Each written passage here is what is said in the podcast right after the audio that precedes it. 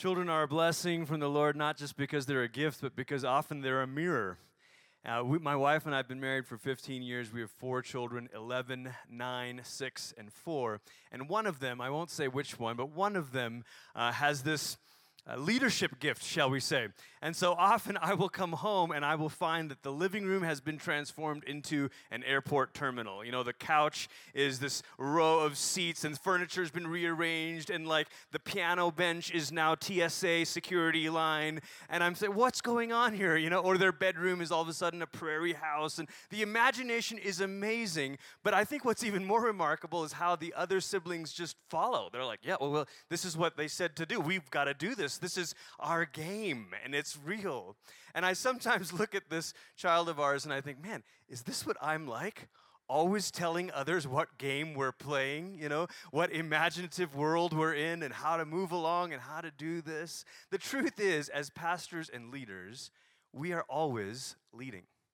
We're almost always leading. I mean, you can't even go out to a meal with a group of friends and it's time to say grace or something, and everyone kind of gets quiet and looks at you like, pa- pastor, pastor, you know, or or you go on a family vacation, you know, you're visiting your, your you know your your parents or maybe sisters, brother-in-laws, whatever, and and it doesn't take long into the vacation before someone pulls you aside and it turns into this major heart-to-heart counseling session. You are almost always leading, right? This whole morning has been about how we can be faithful with our marriages and families, even with our own souls and hearts. And so, to kind of conclude this little um, trajectory this morning, I want to talk about what it means to learn not to lead. How can we learn not to lead? Every seven years at New Life Church, every full time employee is given a sabbatical. And it's meant to be a, a, gift to us, a place to help us with our rhythm, to slow down. Now, I, this summer, took my second sabbatical, which means I've just been hanging around here on staff for a really long time. I've been on staff at New Life for 16 years, and this summer was our second sabbatical. I think a sabbatical, in essence, a sabbatical is an exercise in learning not to lead. A sabbatical is an exercise in learning not to lead. The first sabbatical that I took was much more about a transition, moving from worship ministry into a teaching pastoral role. This time, though, it was purely about stopping, about resting, about disengaging. And I know what you're thinking. You're thinking, well, Glenn, if you're not leading, then what are you doing? What are we supposed to do? I've got to be productive. I've got to do something. And maybe because you are all so well versed with sermons and Bible stories that you're probably going to fill in the blank with, I know what you're going to say.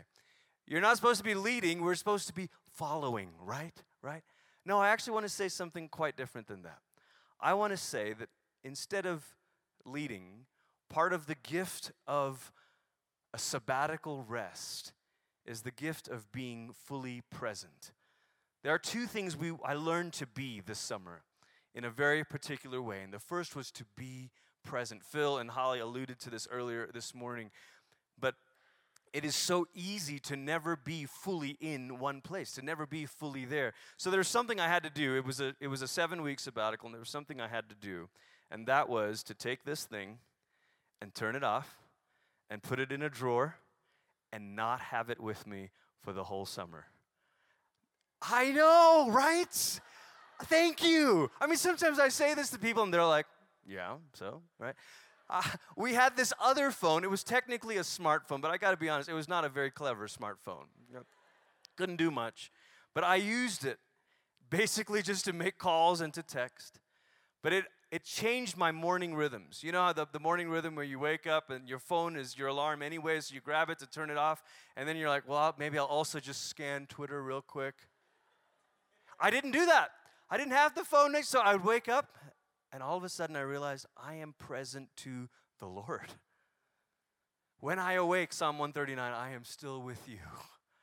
And, I, and when I laid down to go to sleep, to be able to be present to my wife, we did a whole week where it was just my wife and I for a week. Thank you, Lord. And then we did time. Now, I don't want you to think that this was sort of monastic. I mean, I told you we have four kids, right?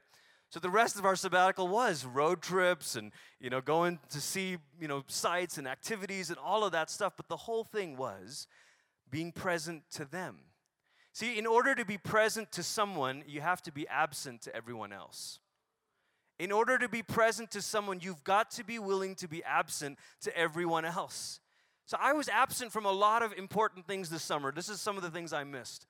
I missed a major conversation, national conversation on social media about race relations and, and, and protests. I, things I care very much about, things I wanted to speak into, I could not. I missed a lot of major conversations about the theology of church and worship. Things I can, these are not trivial things, understand. These are things that I have since been able to re engage in, but in the summer, during my sabbatical, these were things that would have to wait.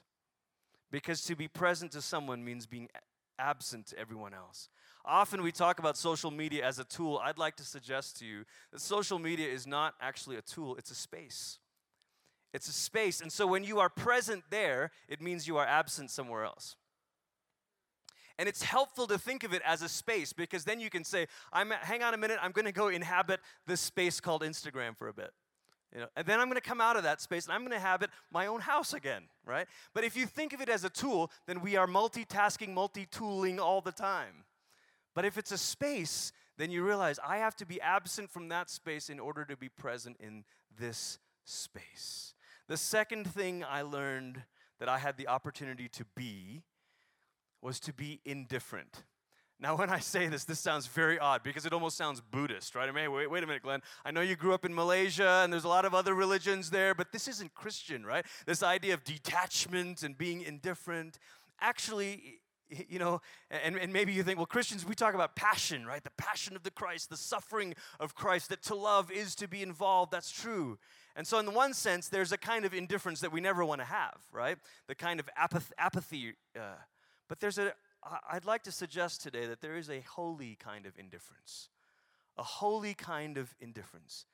Ignatius was a merchant and a warrior born in the late 1400s whose faith came alive at the age of 30. He was lying in bed, recovering from a wound in battle, reading stories about Jesus and about great saints. And he felt this great desire well up in him when he would read these stories in such a way that he wanted to live to bring glory to God. Ignatius discovered he's one of the voices that has helped us discover that your desires are one of the ways that God speaks to you.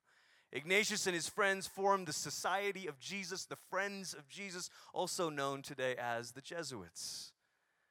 Ignatius wrote a document called the Spiritual Exercises Ways to Contemplate God While Not Quitting Your Day Job. So there was Benedictine spirituality, which was much more monastic and had intensive rhythms during the day. Ignatius was the other way around. He's like, I'm a merchant, I'm a soldier. I, I, I want to find a way to contemplate God while working. And so his first principle in these spiritual exercises was to become indifferent to anything except that which leads to the will of God for your life. To become indifferent to anything except that which leads to the will of God in your life. It's what spiritual directors today call a kind of Ignatian indifference. It's an open handedness, a way of saying, God, everything that you've placed in my hands and we've already heard this alluded to this morning. Everything you've placed in my hands, I'm going to hold loosely. I'm going to hold loosely. I'm not going to grasp it. I'm not going to grab it. Uh, we have to believe that this church that we're leading is actually Jesus' church. We have to believe that we don't bring the kingdom, Jesus brings the kingdom. We have to believe that we aren't building the kingdom, we aren't even changing the world or making it. What we are doing is bearing witness that God is still at work in His world, that the Creator God is also the Redeemer God, and that our presence in the world is a faithful witness that God's still here. It doesn't, it means we're not grasping to say, I've got to do that, I've got to, I've got to make this happen. No, we don't. I think in an odd way, St. Peter had a sabbatical. Although I must admit, it wasn't one that he chose. After the, crucifixion, Peter ran away, went back to fishing. And Jesus, after the resurrection, finds him on the shores of the Sea of Galilee, and he comes to him, and we know this story as church leaders. You've probably preached sermons about this story, but years ago, a couple, a few years ago, this story took on a different meaning for me. In that moment, that scene where Jesus says to Peter, Do you love me? Lord, you know I love you. Feed my lambs. Do you love me? Lord, you know. In that moment, the most important word in Jesus' question to Peter was not the word love and all the different Greek words for love and the three different questions. The most important word in that question for me was the word me. Me. And it hit me one day because I've been at New Life for 16 years. We've walked through some stuff. And I'm so grateful for the friends and the brothers and sisters and the leaders like Brady that have come alongside. But I was sitting in a prayer meeting on a Sunday night on my knees in worship, and I felt the Lord ask me that question. And the question was, Do you love me?